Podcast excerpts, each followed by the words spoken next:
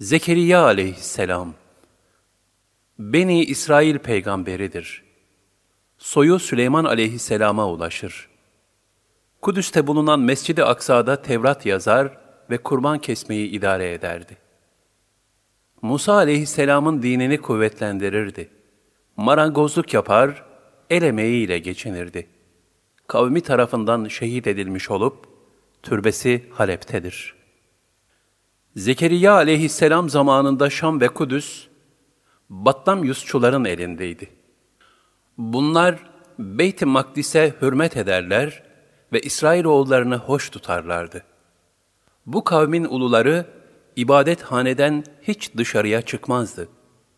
Beyt-i Makdis'te gece gündüz ibadet ederlerdi. O zamanlar İsrailoğulları arasında bir peygamber yoktu. Kendilerine bir peygamber göndermesi için Allah'a iltica ettiler. Nihayet Zekeriya aleyhisselam Allah Celle Celaluhu tarafından peygamber olarak gönderildi. Beyt-i Makdis'te 400 azatlı abid ibadet etmekteydi.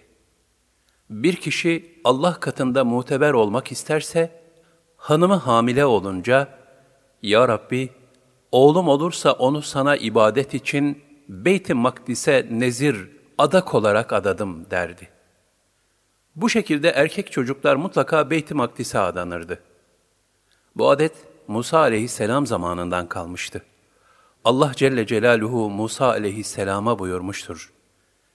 Ey Musa!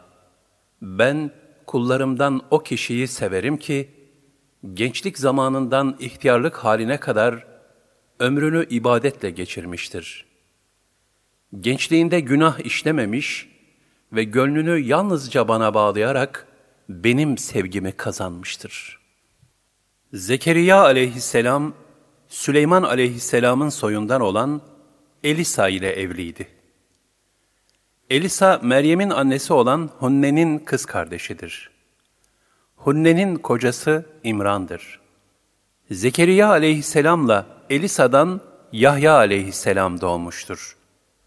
Zekeriya aleyhisselam, sadık ve salih bir peygamber olarak yaşamış, ileride de zikredileceği gibi zalim ve azgın Yahudiler tarafından hunharca şehit edilmiştir.''